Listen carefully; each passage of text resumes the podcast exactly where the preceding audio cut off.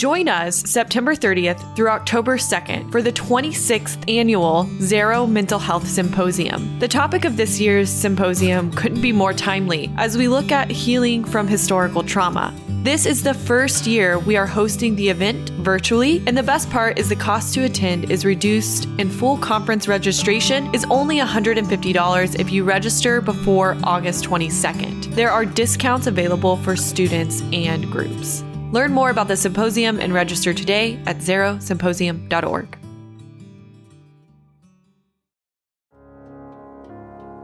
the more we lift each other, that is the key. It's really the bottom line in, in healing as communities. Healing historical trauma is going to happen in community.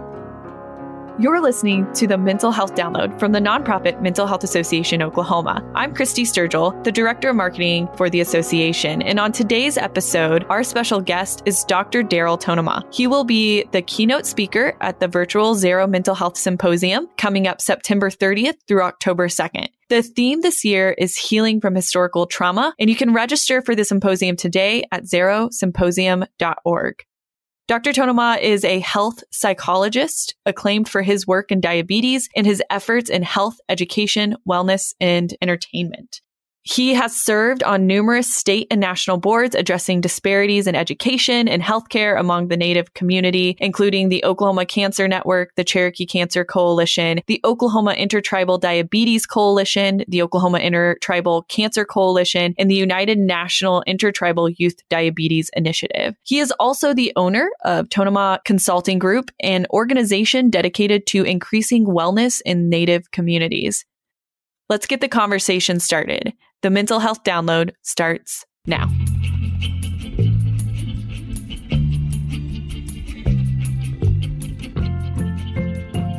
So, Dr. Tonemah, thank you so much for being on the Mental Health Download today. We're excited to hear your keynote presentation at the Zarrow Mental Health Symposium. And this year, our symposium theme is healing from historical trauma. Can you tell me what comes to mind when you hear the words historical trauma, and how does that differ from just regular trauma?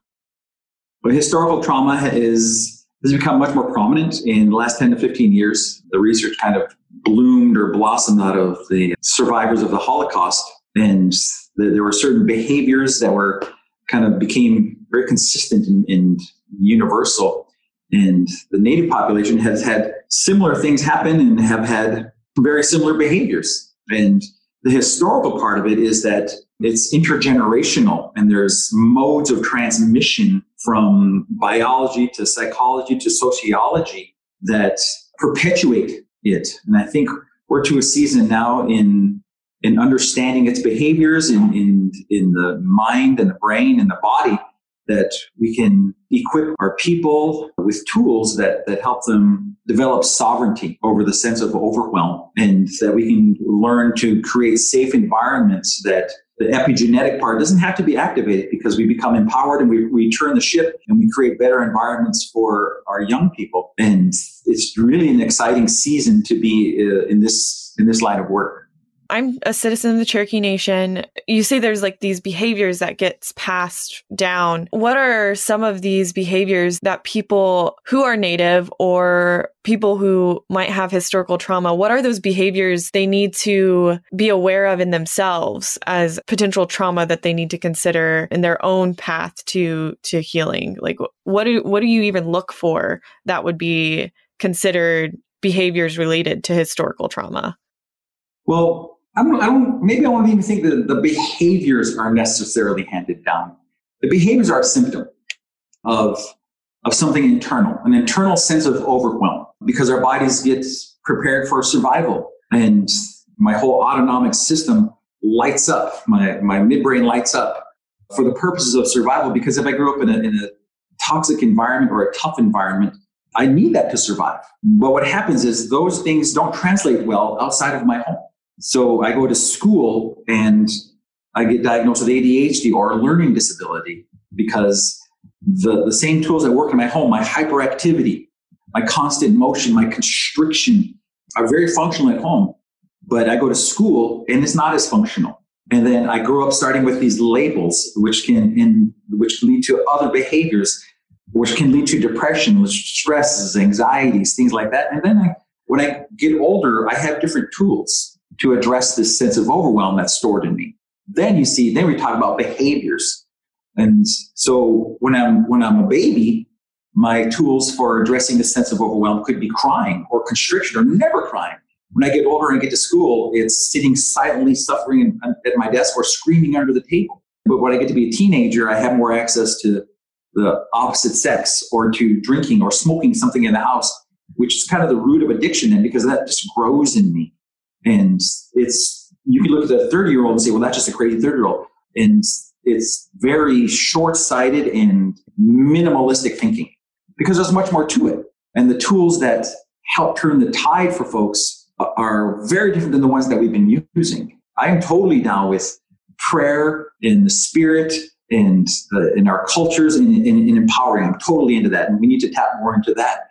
I also totally down with the, the research that I've, that I've read and applied and been trained on and practiced myself that I've seen great things happen with people when they start to understand the somatic, the, the messages the body gives you, this sense of overwhelm.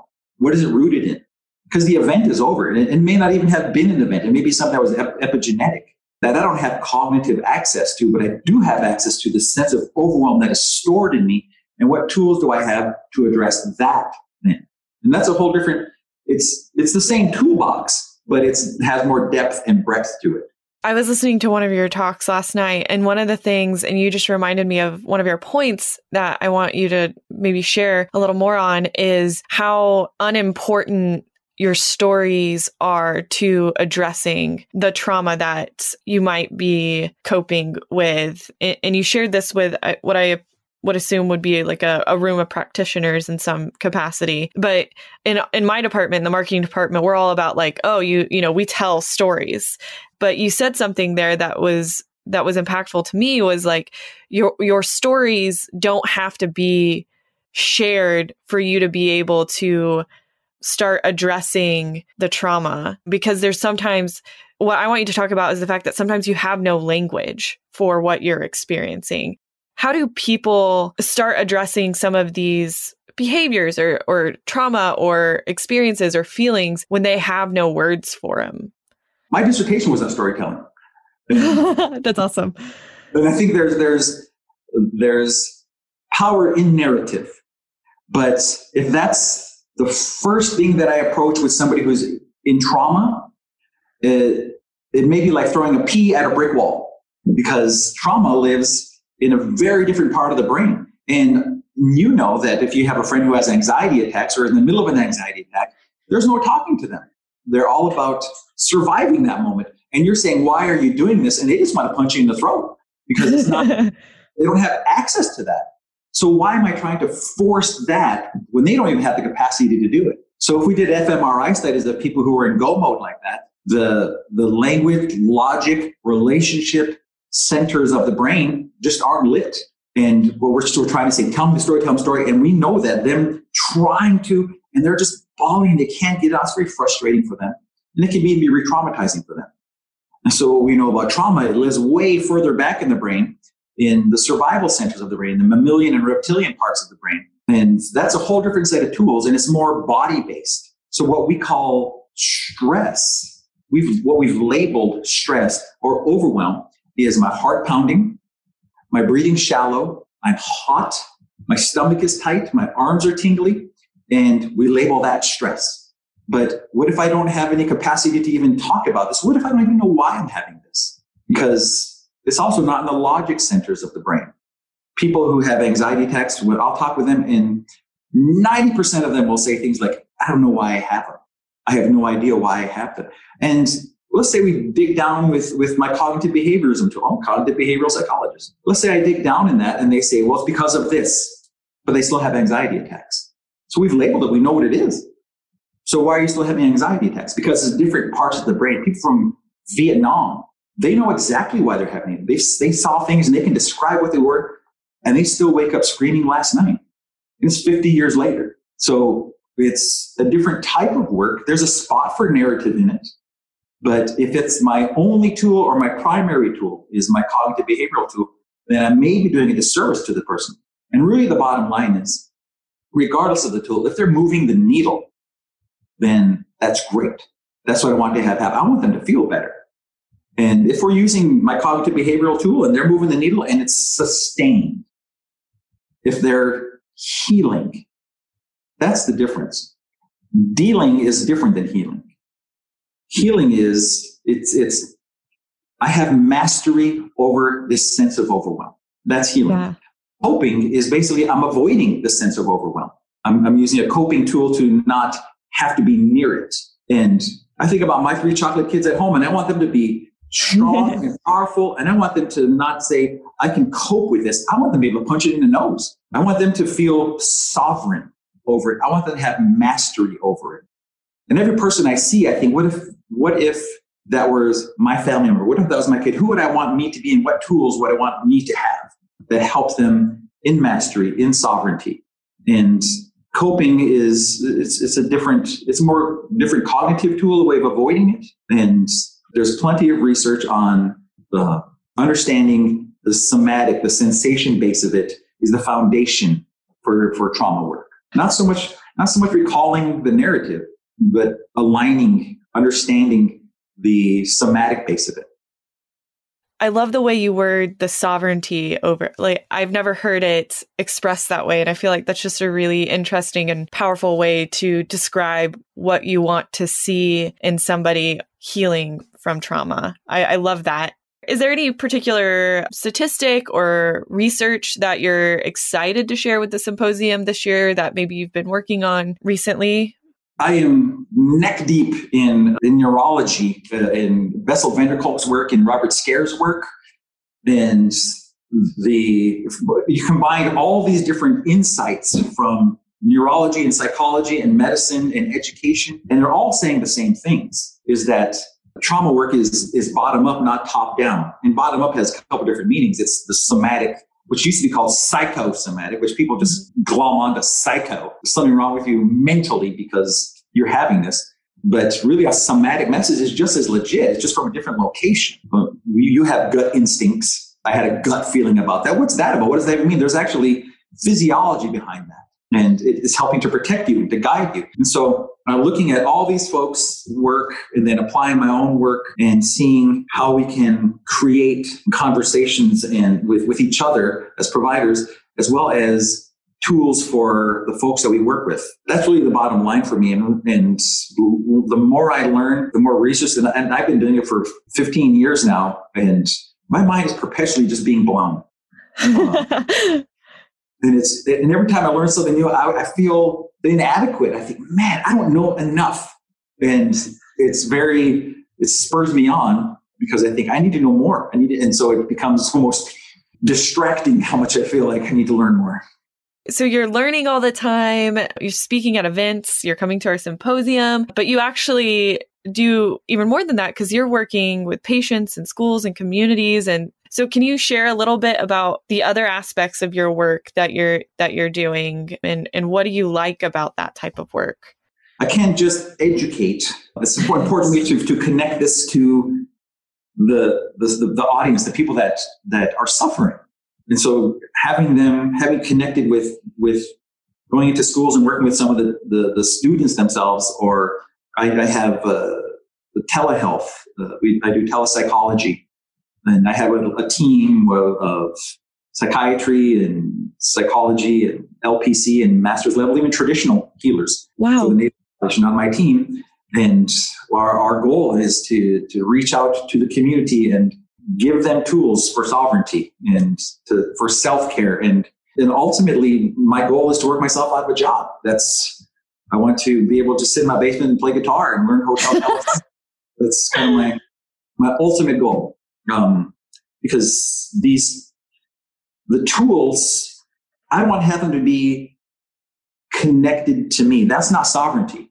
If they're relying on me, that's not them being sovereign. I want them to have the tools that they can walk through daily lives and they feel uh, the amygdala picks up on something, they can feel it. I want them to have tools to address it in that moment. That's sovereignty. And, I, and, I, and so connecting with the, the people that I work with through telepsych and the kids in schools and things like that. That's what I really want for them.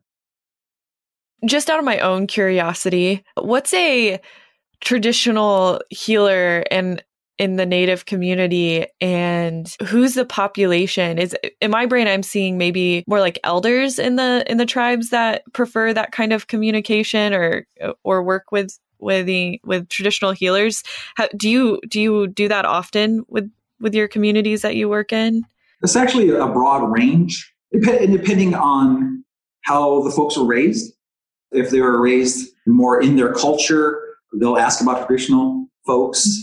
so it's, it's not just the elders. It's, it, it just it's more of a worldview. And if, if that's where they get strength and power and healing, then oh, we want to make sure they have access to that rather than having it can be traumatizing, forcing them into this belief system, saying you have to do it this way. So it's important to have that range and giving them that option.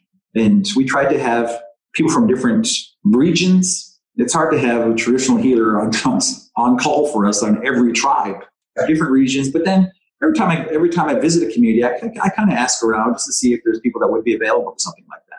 That's so cool. I think that's really neat that that that's another tool sort of that you're you're offering some of the people you serve. How has COVID affected the people you're working with regularly right now? What are you seeing in your communities as far as as the pandemic goes?